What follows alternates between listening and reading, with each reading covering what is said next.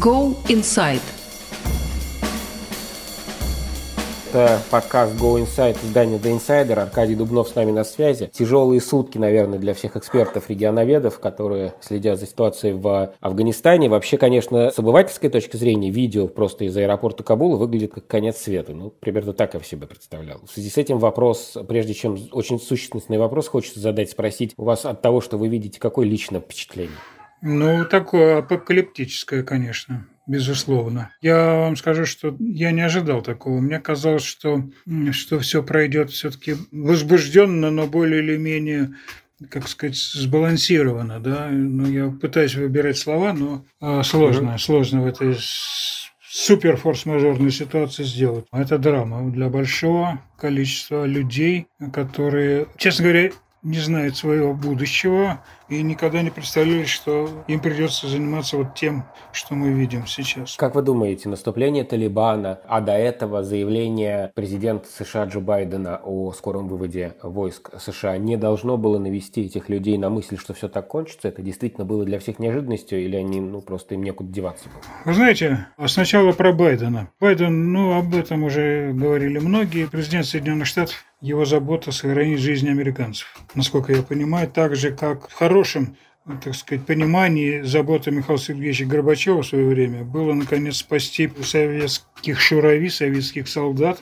от дальнейшей бессмысленной, бессмысленного пребывания в Афганистане и их гибели. И он принял такое решение, я имею в виду Горбачева, вывести войска, несмотря на хулу, которая уже продолжается уже тридцать лет в его адрес. Горбачев с этим покончил. Как бы ни трагично это выглядело. Мы все это помним. Вы молодой, наверное, вряд ли это помните, а я хорошо помню. Андрея Сак... Я помню, как ребенком смотрел вывод войск, и а, через реку Амударью и, да, Амударью, да, и да. думал, вот, По... наконец-то как хорошо все кончилось. Так вот, вернувшись к Байдену, старик сонный Джо сделал то, что должен был сделать как президент Соединенных Штатов. Мне совершенно плевать, что говорят сегодня про него нашей Маше Захаровой, либо уподобившиеся им, так сказать, дипломаты, либо уж тем более эксперты, которые говорят, вот Америка, значит, сделала то, не сделала этого, должна была бомбить и продолжать войну, а она вот отдала на растерзание Афганистан талибам. Хорошо, как бы обсуждать и находить правых и виноватых уже теперь в чужой войне, да?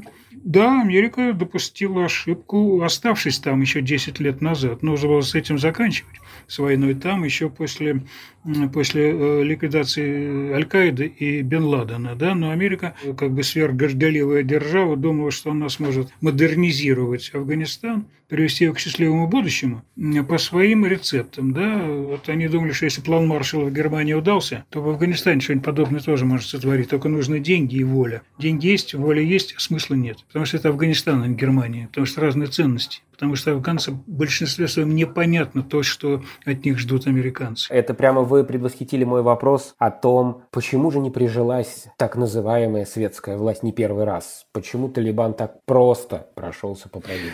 Вот именно по провинции, в первую очередь. Взятие павших к ногам талибов в провинции, уездов, это было прелюдия к взятию или к вхождению в Кабул. В Кабул Талибан входит вот так вот фактически без боя, как нож в масло, второй раз. Точно так же он входил в апреле девяносто шестого года в Кабул, когда маджахеды оставили этот город. Знаменитые Масуд, Рабани, Хекматияр, они ушли, они растворились, потому что они сохраняли жизни своих афганцев, давая возможность талибам вести себя так, как они там могли. Короче, эти афганцы, провинциальные афганцы, они не знают, не понимают тех ценностей, которые им навязывали э, разжиревшие бароны в Кабуле, вокруг, вот во всяком случае, вокруг уже этого нынешнего Ашрафа Гани. Это человек, который считается одним из самых коррупционных лидеров современного мира. Мы скоро узнаем в цифрах все это, да? Это человек, который цеплялся за власть, и вот он несет очень серьезную долю ответственности за то, что сейчас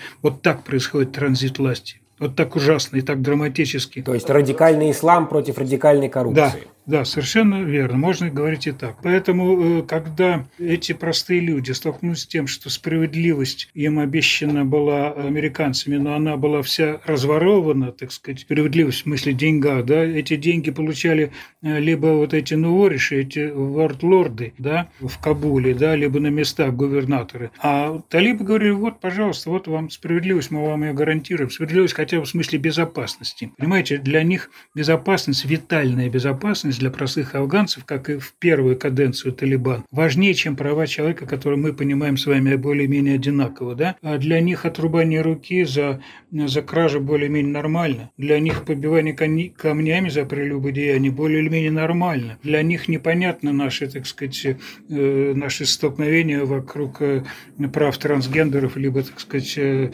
борьба за легализацию однополых браков. Хотя там, там, геев очень много, там очень много мужских, так сказать, дружб такого типа, да, но об этом они не говорят. Вот, короче говоря, все эти навязанные ценности западные для них ничто. Тем более, когда выяснилось, что вот эти все деньги, я повторяюсь, может быть, американские, когда говорят о триллионах долларов, они, в общем-то, никогда афганцам не доставались. Да, и я уже вот сегодня даже дважды рассказывал об опыте модернизации, который на моих глазах в девятом году, когда я там был по приглашению тех же американцев, спасибо им за эти путешествия. Я был на базах в Кандагаре, в Кабуле, в Бамиане. Мне показывали, как они пытаются выращивать клубнику. Я десятки раз это рассказывал. Клубнику, которой они должны были, надеялись, заменить выращивание опиумного мака. Клубнику, которую они не знали, куда девать, и надеялись, что туристический бум в Афганистане приведет к огромному количеству отелей, будет много западных туристов, и клубнику на завтрак будут подавать со взбитыми сливками. Да? Это было очень... Ну, вы знаете, какие деньги получали люди, специально приглашавшиеся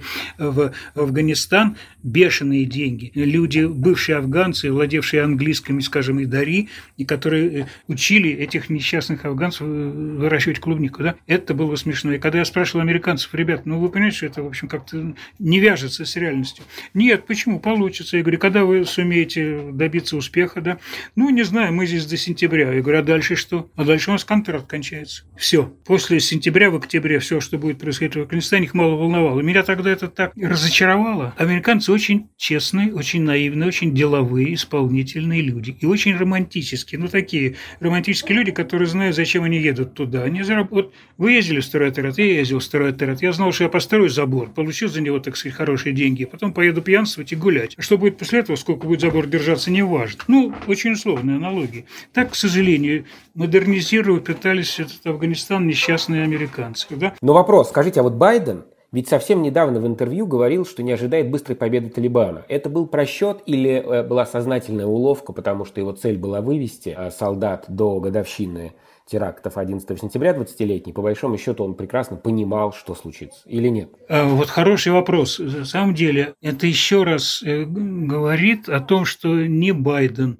не, так сказать, там условный, условный Путин, хотя Путин вообще ничего про Афганистан знать не хочет, потому что другие люди у нас занимаются Афганистаном, да? Они не очень-то хотят знать, что внутри Афганистана, что в начинке этой страны. Для них это, так сказать, маджахед со стингером на плечах в лучшем случае, да? А на самом-то деле им казалось, что столько денег, которые они вбухали в эту армию силы безопасности, не могут растаять бесследно. Да, действительно, там команды забыли. Известный один наш парень, политолог, не буду называть его имя, мы с ним в хороших отношениях, он здесь так топил за эти команды афганские, которые свернут голову талибам еще неделю назад. Где они? Потому что они чужие, вот оказались в среде людей, которые, которым не нужны эти команды. Да?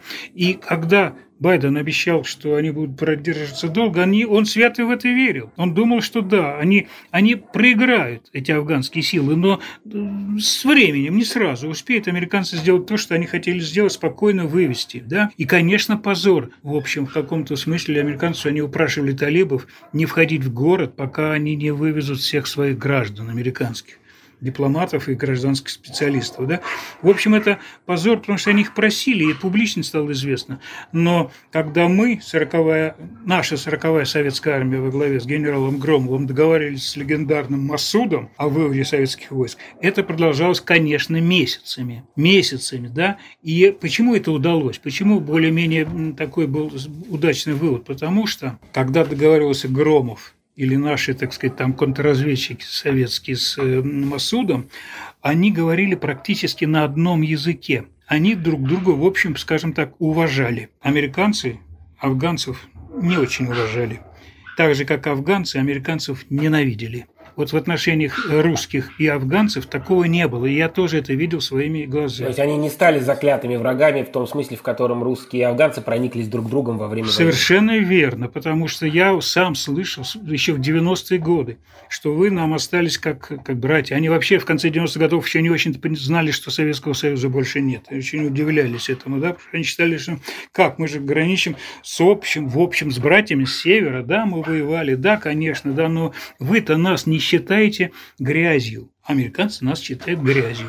И это я тоже слышал. Это не то, что вы разрушили нашу страну, а то, что вы нас уважали. Конечно, да, ты меня уважаешь. Вот, понимаете, да, афганцы в этом смысле были, э, как бы, понимаемы здесь. Да, потому что тот уровень, как бы вам сказать, превосходства, который испытывают американцы по отношению к афганцам и вообще к этим людям, живущим в этой части света, он, конечно, для этих людей невыносим, по большому счету. Это не относится ко всей Америке, да, но к тем, кто как бы вершит эту политику, такую, я бы сказал, модернизаторство такое западное, да, оно, конечно, является. Я испытал тоже на себе, сейчас не буду это повторять. Я вас понял. Это важное свидетельство, потому что вы были, что называется, с теми, с другими. Скажите, но тогда хочется поговорить, конечно, о судьбе России в контексте этого всего. Правда.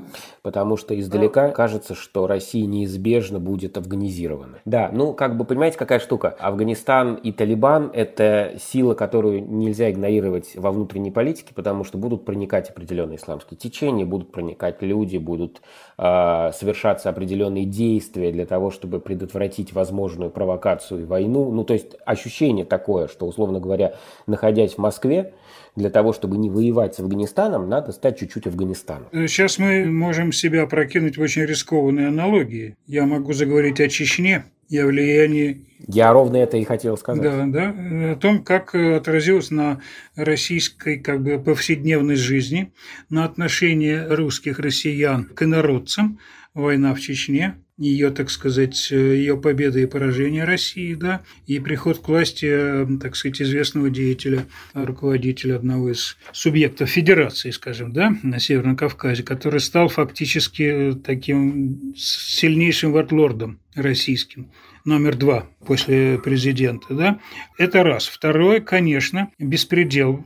И некоторая, так сказать, вольница, которая стала очевидной для людей с Северного Кавказа, в различных регионах России, в первую очередь в Москве, где, в общем, это было воспринято очень болезненно, она может быть сравнима с будущим идеологическим проникновением, так сказать, вот этой идеи победы над, над сильным противником, над сильной державой, которую одержали талибы в Афганистане. Они победили. Ну, то есть немножко по шариату надо научиться жить, чтобы предотвратить настоящую войну. Ну, не, не то чтобы по шариату. Нужно, как бы, я сказал так, нужно, как вам сказать, вот сейчас афганцы, талибы, показали всей мировой исламской умме пример такого эйфорического заряда, который может привести к такому пассионарному движению, подъему духа обиженных несправедливостью цивилизованного мира по отношению к этим мусульманам, которые сегодня унижены, оскорблены, да, и поэтому мы их добили в Афганистане, почему мы не можем поставить их на место в других регионах мира,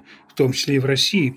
Но я, это очень идеальная постановка опасности, вопроса об опасности. Это может быть отдельным проявлением, а может и не быть, но это нужно иметь в виду. Вот такого рода распространение вот этих пассионарных идей, которые заразительны очень, особенно для низкого уровня образованности этих людей при наличии очень сильных харизматиков, лидеров местных каких-то общин и ячеек и группировок. Смотрите, тогда вопрос. Россия пытается дружить с Талибаном, а это что значит? В том смысле, что будет ли это как-то в контексте наркотрафика отражаться на России или в контексте угрозы исламского фундаментализма вы сейчас объяснили, вот в контексте наркотрафика хотелось бы подробнее. Ничего путного на этот счет вам не скажу.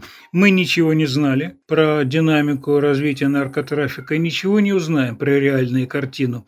Нам рассказывал там в свое время человек по имени Виктор Иванов, да, некогда близкий к Путину, который занимался, как бы, противодействием наркотрафику. Да. Значит, наркотрафик был, есть и будет. И уровень, так сказать, его роста в связи с приходом талибов к власти я оценить не могу. Известно только одно, что в период первой каденции талибов власти, они сумели практически свести к минимуму выращивание опиумного мака. Да? Это было фантастическим результатом, об этом даже хвастались в ООН. А потом, видимо, они убедились, что это им не приносит должного бенефита, и, в общем, все вернулось на свои круги. Как раньше можно было достать, так и сейчас, наверное, можно будет достать в нужных местах. Ну, может быть, мы оценим это по динамике цен. То есть не мы, а те, кто этим да. пользуется. Реальный риск для стран Центральной Азии, что талибы решат, что называется, что часть их территории имеет к ним самое непосредственное отношение, существует или едва ли они будут расширяться за, за пределы административных границ? Не административных, а государственных, да? Значит, государственных границ, да, да, да, ну, да, да. Я думаю, что здесь ничего нового я не скажу, об этом уже много раз было сказано. С талибами подтверждено, так сказать, лидерами государственными этих стран. Реальная угроза отлично от талибов, проникновение на территорию стран Центральной Азии, после их прихода к власти пока никто не предсказывает, потому что это талибам не нужно. Не нужно, им не нужно распыляться, их задачи другие. Другое дело, что по мере того, как они будут избавляться или выполнять даже обещания, данные миру, ликвидировать связи с ИГИЛ там, и с Аль-Каидой, этих людей демонстративно, либо не демонстративно, они будут вытеснять за пределы Афганистана, в том числе через северные границы свои, то есть в Центральную Азию. Тех э, людей, которые которые были сторонниками ИГИЛ, которые приехали из, условно говоря, России и регионов Центральной Азии, они попросят вернуться назад. И это будет головная боль тех, кто их туда отпустил. Тимур, абсолютно верно. Да, но это уже забота спецслужб, спецслужб этих стран. Дополнительно к этому я скажу, что уже есть свидетельство того, что специально выпущенные или не специально, но выпущенные из тюрем афганских, ну, при режиме Гани, люди, которые там сидели, игиловцы или, или аль-каидовцы, это сейчас не так важно. Главное, что это были люди происхождением из Центральной Азии. Они были выпущены из тюрем и как бы были инкорпорированы в, в эти группы беженцев, которые уже пытались пройти на территорию Узбекистана или Таджикистана. Особенно на территорию Узбекистана их отсепарировали и как бы отделили. То есть узбекские спецслужбы в этом смысле оказались достаточно эффективными. Именно поэтому, между прочим, в том числе узбеки продолжают свою очень жесткую политику по отношению к беженцам. Как вы знаете, караван ближайшего окружения маршала Дустума был развернут вчера на мосту Дружбы через Амударью. Да, и они там, как правило, всех узбеки вернули назад. Сам-то Дустум на вертолете перелетел, где он где-то сейчас скрывается в Узбекистане, да, а их людей развернули. Ну, это общее, не потому что там они среди них видят, так сказать, бывших джихадистов, а просто потому что они отказывают вообще в приеме беженцев, за исключением каких-то единичных случаев. Понятно. Поэтому и происходящее в Кабуле понятно. Странно, что это выглядит как... улетающие бросают... Да, да, это, это ужасная драма, это, не, это несчастье. На самом деле, конечно, здесь есть в чем упрекнуть не только американцев, но даже и их соседей, э, афганских соседей. Конечно, это очень, это очень жестко, это совершенно, в общем-то, малогуманная политика, но, но ООН может только призывать, там Верховный комиссариат по делам беженцев может говорить добрые слова, но что он может сделать? Это драма, это драма, это правда так и есть. Но, с другой стороны, вот то, о чем вы говорите, из этого следует, что талибы две тысячи двадцать первого года, ну, как бы сила, настроенная на создание государства. Именно в том его представлении, не в средневековом, а в современном представлении государства с институтами и какими-никакими, но правами людей. Так это выглядит, по крайней мере, судя по их заявлениям. Но мы понимаем, что это специфические люди все же. Вот они сейчас, например, сказали, ну, по крайней мере, политическое их крыло. Я понимаю, что люди, которые с автоматами ходят по улицам, к политическому крылу отношения мало имеют.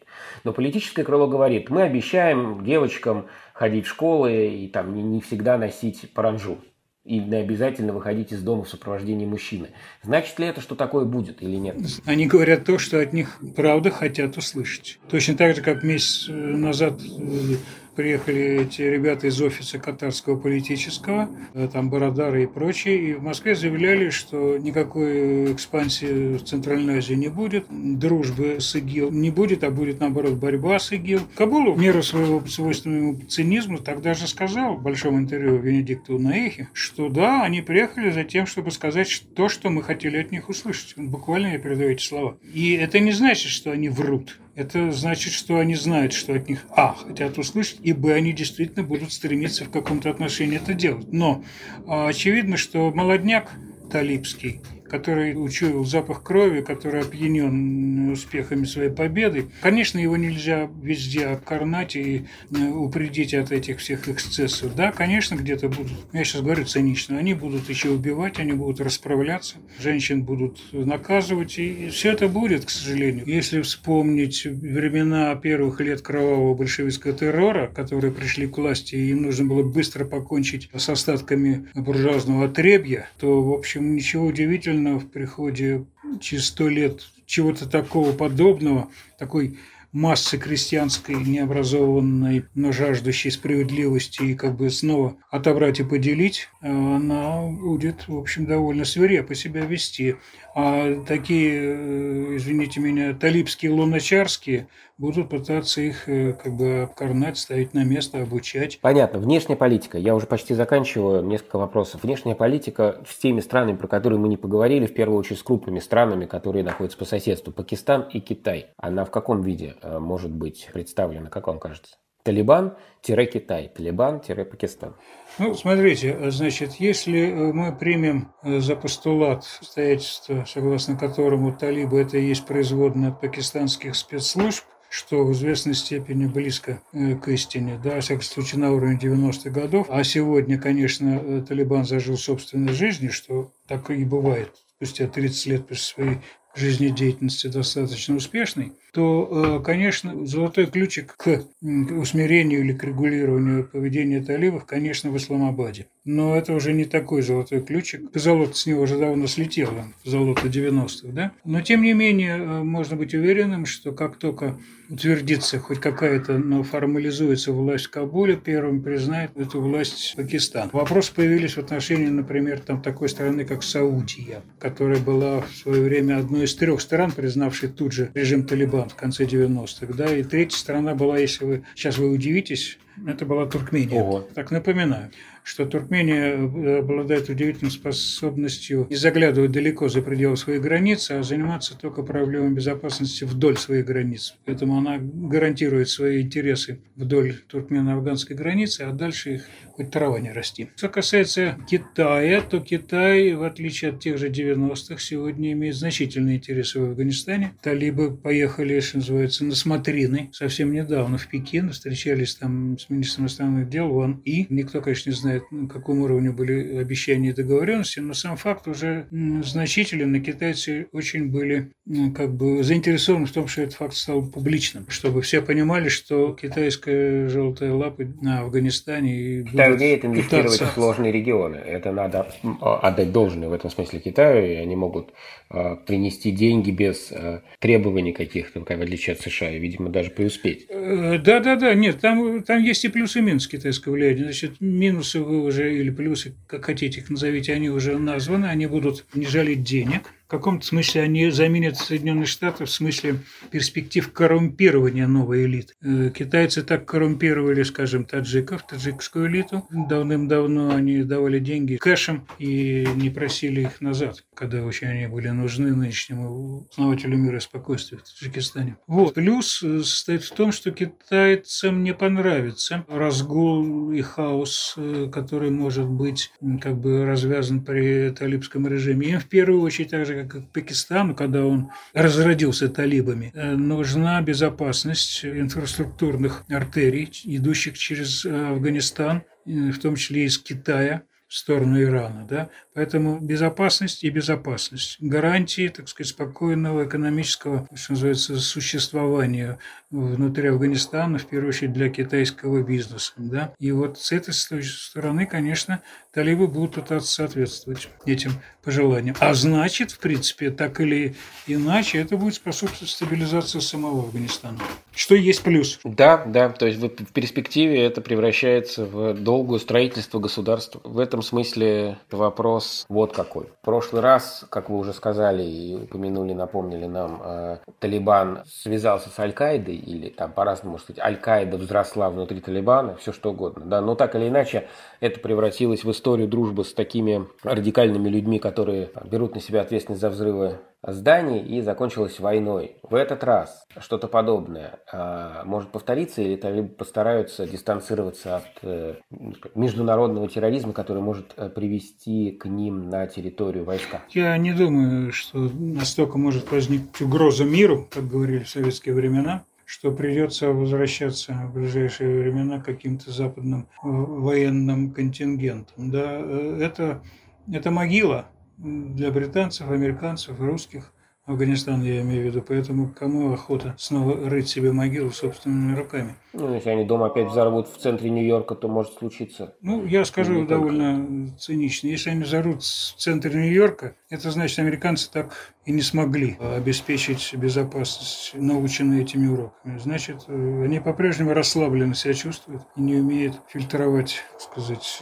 опасные элементы внутри страны. Но это, я повторяю, это звучит цинично, но чему-то должны учиться умные большие дяди. Ну, пока не случилось. То есть вам кажется, что если не будет э, вопиющего э, военного или там террористического да, да, да. атаки Нет, в мире, да. то Афганистан на некоторое время не, не, не волнует военных больше ни одной страны? Есть, есть, могут случиться попытки специально спровоцировать нечто, как вот рода громкие, громкие эксцессы, теракты, с тем, чтобы именно добиться того, о чем вы говорите. Да, но я думаю, что я, я не верю в это. Ну, здесь, так сказать, вопрос в плоскости верю-не верю, поэтому это уже не экспертная, так сказать, дисциплина. Спасибо, Аркадий, большое. Спасибо за этот разговор и за ваше мнение экспертное. Аркадий Дубнов Спасибо. у нас был в гостях в нашем подкасте Go Inside, издание The Insider Russia. Я Тимур Олевский. Я вам благодарен. Спасибо. Пока.